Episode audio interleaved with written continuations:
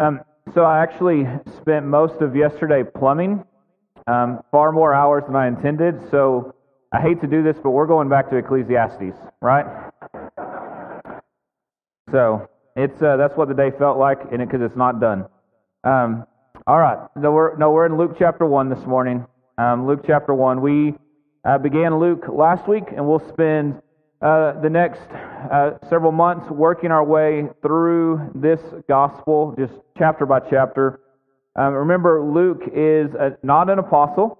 Um, he is a second generation believer. Um, most likely has completed this gospel in the mid 60s. Um, it's, it's connected to Acts. Um, it's, a, it's got a sequel. Um, and he is working to provide a, an orderly account to, to show kind of the, this story right before Jesus' birth, all the way through his crucifixion, his resurrection, his ascension, and then the early days of the church. Um, of to see the whole story, right? He's writing to Theophilus and to a larger audience, looking to give them certainty in the midst of, of fear and of doubt. Because right now, um, in this, this stage of history, right, the church is kind of being expelled from, from Israel, right? There, there's tension. And what Luke is looking to show was that that was not, um, it was expected, right? But that they weren't, they didn't set out in the beginning to be two separate things. That the, the Savior had come to Israel, from Israel, for Israel, um, and then for all the nation. And so he's looking to explain why there's been tension, why there's been hostility. He's helping um, folks understand that, that just because it's God's plan doesn't mean that everything's going to go smoothly and easily. Um, as we begin Luke, we, we are kind of entering a period of 400 years of silence, right? Malachi was one of uh, the last, there were a couple penned to roughly around 450 uh, BC. Um, and so until John the Baptist and Jesus' birth, some 400 years later, there's really been silence. Um, and you, you think about how impatient we are that when we pray for something, we want an answer like immediately, right? When we when we ask for something, we don't want to wait. We have to wait very long. We begin to feel like we're, we're martyrs, right? You can tell your kid, um, "Hey, give me just a second. I'll be right there," and they like lose their mind, like they melt on the floor. Like a minute? Like how long would that be? And like they just kind of freak out and panic. And you're going, "Hey, you can you can trust me. You can trust my character here." Well, what's going on is there's been 400 plus years of silence as the Old Testament has come to an end before the, the new age and the New Testament is really beginning. And so you're talking generations that have come and gone and come and gone, waiting uh, for the Messiah to, to set foot, to come on the scene. And so let's pick up in verse 5 of Luke chapter 1. In the days of Herod, king of Judea, there was a priest named Zechariah of the division of Abijah, and he had a wife from the daughters of Aaron, and her name was Elizabeth. And they were both righteous before God, walking blamelessly in all the commandments and statutes of the Lord. But they had no child because Elizabeth was barren, and both were advanced in years. We're going to stop there for just a moment and, and kind of introduce you to a couple of uh, characters as they come on the scene here. First is we have Herod right, who's the ruler um, over this area. Um, he ruled from 37 um, BC to 4 BC. He died in 4 BC. We see that in Matthew uh, chapter 2 as well. Um, Herod was a ruthless ruler, but he was he was accomplished as well, right? Like he he got things done. Um, it was not always um, in the best manner. It was often very very violent. he was commissioned by Mark Antony that you might remember um, from history in 40, and then by 37 BC, he's ruling this area. Um, and so we have Zechariah, a, an older man, a priest. If you go to First Chronicles uh, chapter 24, you don't have to turn there at the moment, but what it, what it shows us is the priests, the priests were divided into 24 divisions, right? There were 24 groups of priests, and there were roughly um, somewhere between 750 to 1,000 per division. There were a lot of priests, somewhere between 18 and 24,000. Um, and we then are told that Elizabeth, right? His wife actually comes from a priestly line as well, that she was from the daughters of Aaron. Her name was Elizabeth. And, and so, what Luke is showing us immediately is that Zechariah and Elizabeth have a, a priestly lineage, um, that they have been faithful, that they have been obedient, that they are both they're spiritual and, and faithful. Because listen, he continues, um, they were both righteous in verse 6 before God, walking blamelessly in all the commandments and statutes of the Lord. This idea of blameless, I think, sometimes bothers folks as we see folks um, described as blameless, and, and what we hear is perfect, right? Of no need of Jesus. And that is not what Scripture is saying here. It's saying that they were faithful to the law, right? That the things that had been asked of them that the law could do, that the law could provide, they were attempting to live faithfully according to that. Under it, doing what was asked of them, and they were pleasing God on that account. It is not saying that they had no need of Jesus. We can, we can show this in Philippians 3 as well. Um, Paul, as he's talking about his life, he says, he says this, beginning in uh, verse 5.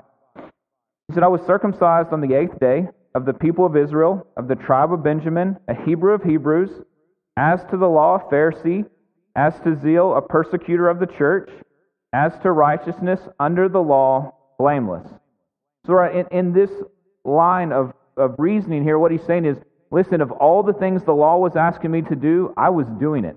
I was blameless under the law, but he was an opponent of Jesus, and he was persecuting the church. So, in no regards are we saying that, that, that Paul did not need rescue or salvation. We're not saying that Zechariah and Elizabeth didn't need rescue or salvation. It's just saying that as, as given of the law, they were faithful in doing as much as they could under the law. And then we continue in verse 7. So we, we hear this that they're, they're blameless, that they're faithful. Verse 7 then should be a surprise, but they had no child because Elizabeth was barren and both were advanced in years. Now, listen, typically um, in, in this day and age, for a woman to be barren, for a couple not to have children, especially if they were seen um, as, as faithful, there, there would have been an assumption of shame, right, of, of reproach upon them, that they had done something and God was punishing them. The reason they didn't have a child was because there was sin in their life. And so, what Luke is showing us here is a paradox, right? He's saying, listen, your first thought when I tell you that there's an older barren couple is, well, it's their fault. Look at what they've done, how they've disappointed God. And he's saying, no, no, no. They're actually blameless under the law. They've been faithful, they've been obedient, and they don't have a child. And so, it, it's kind of creating this, this scene that would make us begin to wrestle even as we begin of, okay, we need to take note and pay attention. So let's pick up in verse 8. Now, while he was serving as priest before God, when his division was on duty, according to the custom of the priesthood, he was chosen by lot to enter the temple of the Lord and burn incense. And the whole multitude of the people were praying outside at the hour of incense. And there appeared to him an angel of the Lord standing on the right side of the altar of incense. And Zechariah was troubled when he saw him, and fear fell upon him. But the angel said to him, Do not be afraid, Zechariah, for your prayer has been heard, and your wife Elizabeth will bear you a son, and you shall call his name John. And you will have joy and gladness, and many will rejoice at his birth, for he will be great before the Lord. And he must not drink wine or strong drink, and he will be filled with the Holy Spirit, even from his mother's womb. And he will turn many of the children of Israel to the Lord their God he will go before him in the spirit and the power of Elijah, to turn the hearts of the fathers to the children, the disobedient to the wisdom of the just, and to make ready for the Lord a people prepared. And Zechariah said to the angel, How shall I know this? For I'm an old man, and my wife is advanced in years. And the angel answered him, I am Gabriel. I stand in the presence of God, and I was sent to speak to you and to bring you this good news. And behold, you will be silent and unable to speak until the day that these things take place because you did not believe my words, which will be fulfilled in their time. And the people were waiting for Zechariah, and they were wondering at his delay um, in the temple. And when he came out, he was unable to speak to them. And they realized that he had seen a vision in the temple. And he kept making signs to them and remained mute. And when his time of service was ended, he went to his home. After these days, his wife Elizabeth conceived, and for five months she kept herself hidden, saying, Thus the Lord has done for me in the days when he looked on me to take away my reproach among the people. So these 24 divisions of priests, right? Each of them would have two weeks out of the year, two different times, one week at a time, where they would go and serve in the temple. So, right, uh, the priests didn't stay at the temple year round, but there were always priests there. And so most of the priests would go during festivals and feast times, and then otherwise, you had two weeks where you would go and serve in Jerusalem at the temple. There were, like I said, 18,000 plus priests. And so what would happen is they would show up during their week, and twice a day there would be a, a whole burnt offering, um, and they would go in with incense. There would be times of prayer and worship. And because there's so many priests, they would actually cast lots, like, like dice, to, to assign who would get to be the one that carried the incense in. It was an honor, it was a privilege, and so that there wasn't nepotism or right in someone just picking their favorites, they cast lots to decide that. And you only got to do it once in your life. And so only those who were had not yet done it were available for lots to be cast. And so Zechariah, you can imagine, has been frustrated over years, right, of hoping that he would get to be, it would be his turn, it would be his turn as he's an elderly man at this point. And now finally, you can imagine the excitement. It's a good day. Like I'm going to get to carry the incenses, incense in the holy role. It's a big deal. And he's excited. If you want to read more about that process, um, you can see it in Exodus 30. Talks a lot about the incense. Like First Chronicles 24, the, the, the divisions of the priest as well. Um, and so they would carry the incense in. They would go up to the curtain, basically, of the Holy of Holies to a place called the Holy Place. Um, and there they would offer a prayer, they would burn the incense, and the intent was that you would quickly come out, right? Because you're going into a holy place, people are fearful and worried, like, if this is the wrong guy, is he going to drop dead? Is something bad going to happen? So you would offer a quick prayer and come out. And as you would come out, there were, there were typically five that had different roles that they were doing. And then these priests would come out before the people who were gathered to pray, and they would say this. This is from Numbers six. The Lord bless you and keep you. The Lord make his face to shine upon you and be gracious to you. The Lord lift up his countenance upon you and give you peace. Right? So every time they would come out and they would pronounce this blessing from Numbers six over the people that are gathered to pray. And so um, Zechariah is now, he's performing this once in a lifetime priestly duty, standing back there, holy moment, praying, and he looks up, and there's an angel. And rightly, he is terrified. Immediately, right, we see that he is afraid. Verse 11 And there appeared to him an angel of the Lord standing on the right side of the altar of incense. And Zechariah was troubled when he saw him, and fear fell upon him. Like he was gripped, he was terrified. And what we see in Scripture is that when people are before angels, they're completely and immediately aware of their lack, of their need, and these are simply messengers of God. Right? There's not presumption here, right? He's not going, oh, right? Eh, eh, like, there's not a sense of familiarity. There's a sense of other, otherness of this is holy, and I very much feel like I'm not. And so as he's standing there afraid, the angel, which is Gabriel, um, encourages him, tells him not to be afraid, that he has good news for him. And he tells him, Your prayer has been heard. And most likely, his prayer at this point was not for um, a child. He's been praying for that for a long time. They're advanced, right? They're not expecting children at this point. He was probably praying for the redemption of Israel. Praying, God, would you do what you've promised you would do? What we've been waiting over 400 years. Like, Lord, would you do it? Would you bring about the Messiah? Would you rescue your people? Would you redeem us? And he's told, Do not be afraid, Zechariah, for your prayer has been heard. And, right? And your wife Elizabeth will bear you a son. So he's being told, We've heard you praying, and we're going to answer it, and we're going and you're going to get a son. Like it's a it's a twofer here, right? Like your son is going to be a part of bringing about what you've been praying for, the redemption of Israel. And and what Luke is doing here is he's drawing out a lot of Old Testament imagery. And so if you're familiar with the Old Testament, you may be feeling like you're seeing some of Genesis 12 and 17 and 18 taking place, right? When when God has called Abram, who would become Abraham, to be to, to institute a new nation that would become Israel, that he and Sarah were older, without children, and he, God has told them, "Hey, your your heirs are going to be a multitude, and I'm going to bless those who bless you and curse those who curse you, and the whole world's going to be blessed because of you." And, and Aaron's kind of scratching his head, going, "But I don't have a kid, right? I don't have a son." And right, God provides miraculously in their old age a son and the nation of Israel is born here. And so we have the Old Testament that builds upon this nation and the promises of God. And so what Luke is doing is he's intentionally drawing our attention, saying, This feels similar.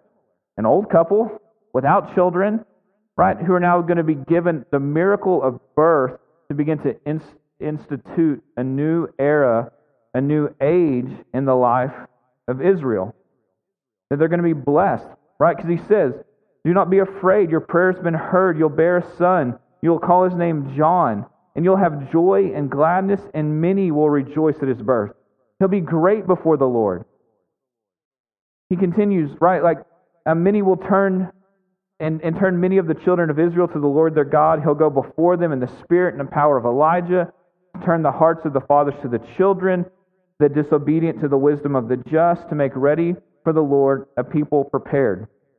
And so not only do we have this connection now to Genesis 12 and 17 and 18 in the story of Abraham and Sarah and Isaac, it's happening in the temple, right? What he's doing is he's connecting the, the birth of the church to Judaism, right? To the nation of Israel. It's happening in the temple. It's a story that sounds like the birth of the nation. And then I mentioned earlier that 400 plus years prior, when things had gone quiet, Malachi was, was the last writing. I want you to listen to a couple passages out of Malachi. The first is verse 1 of chapter 3. Behold, I send my messenger, and he will prepare the way before me. And the Lord, whom you seek, will suddenly come to his temple, and the messenger of the covenant, in whom you delight, behold, he is coming, says the Lord of hosts. Right? They've been waiting with expectation of the one who is coming. You go to chapter 4, verses 5 and 6. Behold, I will send you Elijah the prophet before the great and awesome day of the Lord comes. And he will turn the hearts of the fathers to their children, and the hearts of children to their fathers, lest I come and strike the land with a decree of utter destruction. Right? Like the language is even the same. He's saying, This is the one that's been promised. This is the one who is coming to prepare the way of the Lord. He's not the Messiah. He's the one that's going to prepare the way for the Messiah. It's the dawn of a new age. And so John is going to kind of stand as a bridge between the Old Testament and the New Testament. He is like a prophet of old, but he has the, the, the role of inaugurating a new era to connect the old with the new. So we see some things here about him. One, he'll be in verse 15, he'll be great before the Lord he must not drink wine or strong drink. Um, what we would see in the Old Testament, um, in places like Leviticus chapter 10, uh, verse 9, that Aaron and his sons, it says, when you're doing your priestly duties, you don't need to be drinking, right? Like you consecrate yourself for this. This is a holy role. Um, in, in Numbers six, there's the Nazarite vow, right? That, that they would, for a specific period of time, that they could determine, they would they would make a vow, and during that vow, until they've accomplished what they said they would accomplish, they wouldn't drink. So, what is happening here is he's saying John is going to be consecrated from birth. That he's got a, an intentional, specific ministry, and he's going to be set apart for it. He's consecrated. And not only that, he will be filled with the Holy Spirit even from his mother's womb. Remember, in the Old Testament, at this point, the Holy Spirit would come and go. It would rest on folks, it would come in specific moments and times, and it would leave and it would depart. And yet, there was a promise that had been made. This is Jeremiah 31. Something that the, the people of Israel were looking forward to, beginning in verse 31 of chapter 31. Behold, the days are coming, declares the Lord, when I will make a new covenant with the house of Israel and the house of Judah, not like the covenant that I made with their fathers on the day when I took them by the hand to bring them out of the land of Egypt. My covenant that they broke, though I was their husband, declares the Lord. For this is the covenant that I will make with the house of Israel after those days, declares the Lord. I will put my law within them, and I will write it on their hearts. I will be their God, and they shall be my people. And no longer shall each one teach his neighbor and each his brother, saying, Know the Lord, for they'll all know me, from the least of them to the greatest, declares the Lord. And I will forgive their iniquity, and I will remember their sin no more. See, the people were longing for this day, right, where the Holy Spirit would come and rest, and the, and the law of God would be stamped on their hearts. And from the least to the greatest, the Holy Spirit, right, would be this equalizer who would come and would be, we can know God and be sealed by Him because of the Holy Spirit. And so when John is told, when, when Zechariah is told that John will have the Holy Spirit in his mother's womb constantly, this is a new thing. This is a new and, and significant thing that he is going to have the Holy Spirit, that he is being consecrated and set apart for a work to prepare for the coming of the Messiah. That he's going to turn the people that he's going to prepare the way and that he's going to go before the Lord. And so, what would have been heard here was the Messiah is coming. Like, if he's preparing the way, it means the one we've been waiting for is coming. The promises that have been told and foretold in Scripture are coming true. And there's a reason to celebrate and to rejoice and to have joy. And so, what Luke is showing us here in chapter 1 was just the need for divine assistance. Right? Zechariah and Elizabeth, there was no way for them to have a child. They needed divine assistance, the grace of God to give them a child. If you look at what John is going to accomplish, we see that the nation of Israel needs divine assistance. Right? He'll go before him in the spirit and power of Elijah to do what? To turn the hearts of the fathers to the children. It means that they've been turned away. The disobedient to the wisdom of the just to make ready for the Lord a people prepared. It's important for us to note here Israel wasn't ready. Right? Like they don't just get to assume because we're the nation of Israel, everything's good, we're good, God can do his thing when he wants to do it. They have they have fled from the Lord. They have departed from him. They have not trusted him. Right? We've seen this cycle throughout the Old Testament of trust and desire and belief and things go well, and then we begin to be arrogant and prideful and to think we have it all figured out. And so we turn to do our own ways and our own strength. And so it becomes this precipitous fall. Things get bad. We get overtaken. We get defeated. We cry out and ask God to help us. And it starts, we go back up. We trust God. He's faithful. He delivers us. We begin to believe it's us and not God. And we go back down. And we've been on this, this roller coaster. And I think, like Israel, often here in West Texas, we just kind of assume we got Jesus. Why? Because we're West Texans. Right? And that's, and, and that's offensive. And it's not true. The nation of Israel here has John the Baptist about to come on the scene, and he's saying there's a need for repentance and a turning and a preparation so that Jesus can do the work that he's going to do in the hearts of a people who have been told to expect him. That we would not assume that just because we live in the Bible Belt, just because we're in West Texas, just because we're in America, right? Just because we live in a Christian affected place, then it means we have Jesus. That we don't need to repent or to turn or to have our hearts prepared to meet Jesus. So it's not just that divine assistance was needed for Zechariah and Elizabeth, for the nation of Israel, and for us.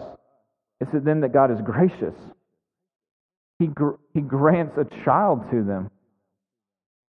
He, he's bringing the forerunner so that the Messiah can come on the scene for Israel, which means that there's a Messiah, a rescuer for us as well. And so let's look at their response.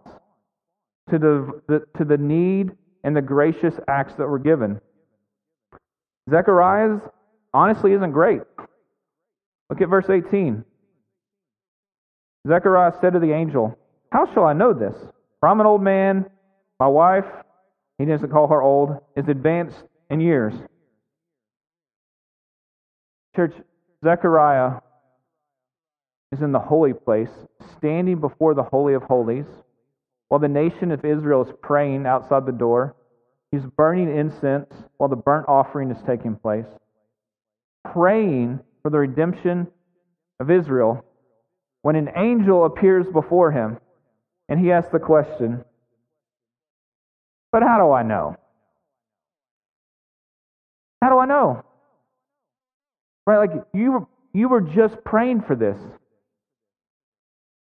And here God is sent a messenger to tell you what was going to happen and you you and so what's going on here is there's doubt. There's a lack of belief here. We'll see others who will ask for signs and and it's meant more to affirm it. What's going on here with Zechariah is there's just some there's some lack of belief. There's some doubt here. And so Gabriel says, I'm Gabriel. I stand in the presence of God. I was sent to speak to you and to bring you this good news. And behold, you will be silent and unable to speak until the day that these things take place because you did not believe my words, which will be fulfilled in their time. Right? He's told, listen, you're going to get what I told you you're going to get. The child is going to come. He's going to be the one, the forerunner. But you're not going to talk until he's born. You're not going to be able to speak. You didn't believe an angel standing before you, speaking on behalf of God who stands in God's presence. Listen, if we're not if, if we're not careful, a sign, a, demand of signs, and Luke's going to talk about signs a lot, can be when we demand and kind of ask of God, give me reason not to have faith. Prove it beyond a shadow of a doubt so that I don't have to have faith or belief or trust. Well, there's then there's no need for it, right? When, when you have, whether it's a coworker or a spouse or a friend or a relative or a child, someone that you've developed rapport and trust and relationship with, and you've kept your word and you've been faithful to them, and you say, Trust me, I'm going to do this, and they doubt it or push for proof, it's offensive to you, right? You're going, I've never given you reason to doubt my word. I've told you I'll be there. I've told you I'll take care of it. I've told you I'll be. And until I fail you, like, believe it, because I've met my word. Zechariah saying, I mean, I know, God, you've promised all these things, but how do I know? And so he's told, okay, you're going, it's going to be fulfilled, but you're, there's discipline here because you don't, you're not trusting me. Go back to verse 14 and 15 for a minute. How should he have responded? And you will have joy and gladness, and many will rejoice at his birth, for he will be great before the Lord. Right? Like he's saying, this message that's coming is a, a joyous one because it's happening. A new age is dawning, salvation is stepping on the scene. It'll be for all, and you're a part of it. Your son is the forerunner to the Messiah. Zechariah, rejoice and celebrate. Can you believe it's happening? 400 plus years of silence, thousands of years of promises. It's here. It's happening. How do I know? How do I know? And so he's, um, Gabriel told us what our response should be to the good news joy, excitement, enthusiasm. And Zechariah instead has doubt. If you look to verse 24, 25, we see Elizabeth for a moment, and we'll, we'll see her later in, in chapter 1 as well. After these days, his wife Elizabeth conceived, and for five months she kept herself hidden, saying, Thus the Lord has done for me in the days when he looked on me to take away my reproach among the people. Elizabeth goes, I'm pregnant. God has done it, and in doing it, he has removed my shame. This pious, obedient, faithful, godly woman still felt shame because she had, had been barren. She says, Look what God's done. He's not only bringing about the Messiah, He's intentionally and personally removed my shame. Both are taking place. Like the birth of John was a beautiful, glorious, shame removing moment for Zechariah and Elizabeth as a family. And it also had ramifications that have affected us in this room 2,000 years later. Both are taking place simultaneous. That we can be encouraged in Luke 1 that God sees and He hears and He hears prayers and He's answering them. Right? Zechariah probably often wondered, why? Like, why haven't I ever been the one that got to go do incense? Why haven't I got to be that one? Oh, God, why haven't you given us a son? Like, we're faithful. Why haven't you done that? These things are being held and, and being waited for this moment. Right? That they would see the miracle and the miraculous nature of what God has done for the benefit of them and for the nation around them. That, that faith would be built up, that joy would happen, that good news would be received. Church, for us this morning, that we would respond like Elizabeth, that we would be reminded that we have shame. Some of you feel it profoundly this morning. You can think about things that you have done or not done, and for some things that have been done to you that you had no role in, but they were they were done to you, and you feel the shame. And, and you've you've tried to be pious and faithful and obedient, like Elizabeth, but you're like, I feel this feel this shame. And and maybe it's relationally, maybe it's abuse, maybe it's it's finances, but like, there's just something that's happened, and you feel shame. And maybe you're the only person who even knows it. And, and no one would ever look at you and say, they're a shameful person. No one's putting it on you, but you just feel it. Church, the reason so often we feel that is because we know that we're standing outside the Holy of Holies. That God is holy and righteous and perfect, and that we, like Zechariah, if we're presented standing before Him, we would feel our inadequacy and our shame and our distance from Him and our need for rescue. And when Elizabeth says, Thus the Lord has done for me, He has taken away my reproach, He's taken away my shame, He's done that. Right? She's beginning to voice what the good news is going to bring. That God is here to take our shame away.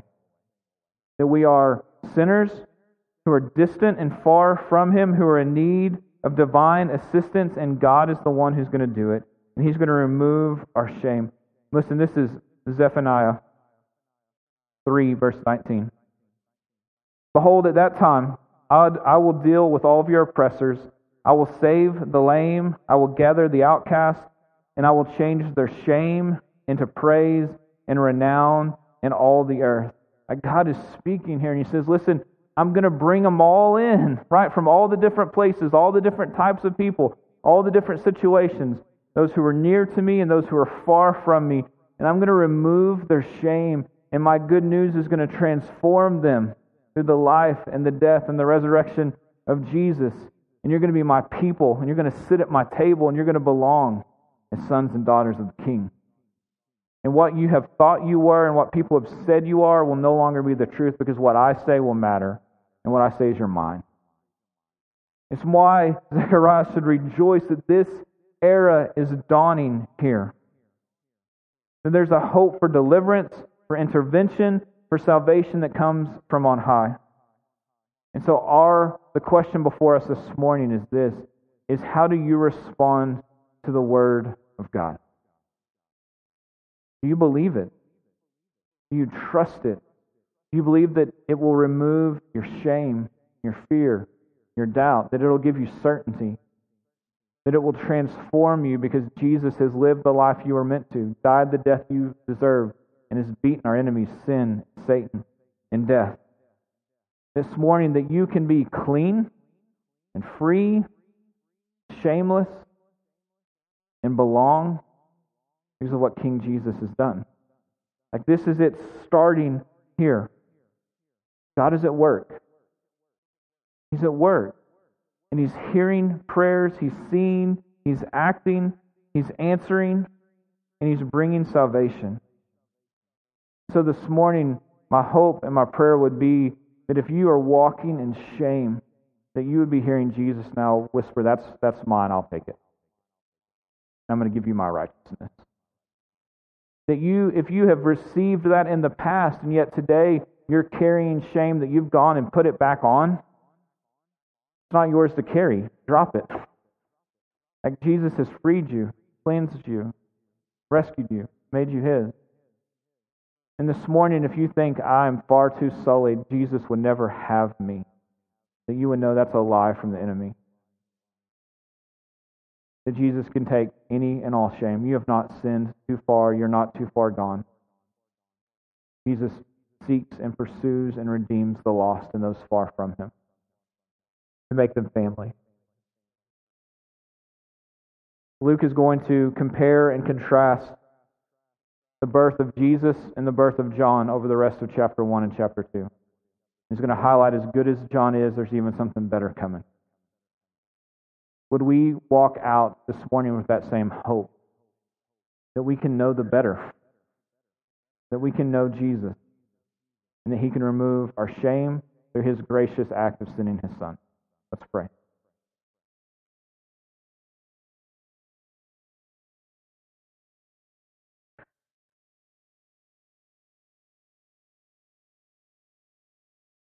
Father, often we can doubt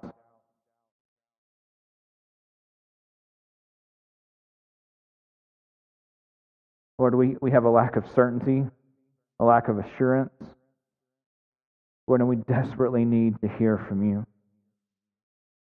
God, would you remind us now, as you speak through your Spirit and through your word, that you are in the business of removing shame, in the, in the business of bringing grace upon grace in our life. Father, that we are not most known for, marred by, identified by the worst in our life, but by what you have said about us. Lord, for those in Christ this morning, you have called us sons and daughters with a seat at the table, covered in the righteousness of Jesus, having exchanged all that we are for all that you are. And Lord, for those this morning who don't yet walk with you or know you, that same offer is available. God, we would ask that you would redeem and that you would rescue. God, that you would free us from guilt, that you would free us from shame, Lord, and that we would respond as Gabriel um, suggested with rejoicing and joy, wanting to pass that message on to all. Lord, giving you the praise and the glory and the renown because you're the one who has been so kind to act, to intervene in our life. Because of your kindness and mercy, not because of anything that, that drew um, your affection that we've done, but because of who you are. Lord, would you speak in these moments over the rest of the week? Lord, would it not just be things that we know, but things that we have been transformed by? In Jesus' name.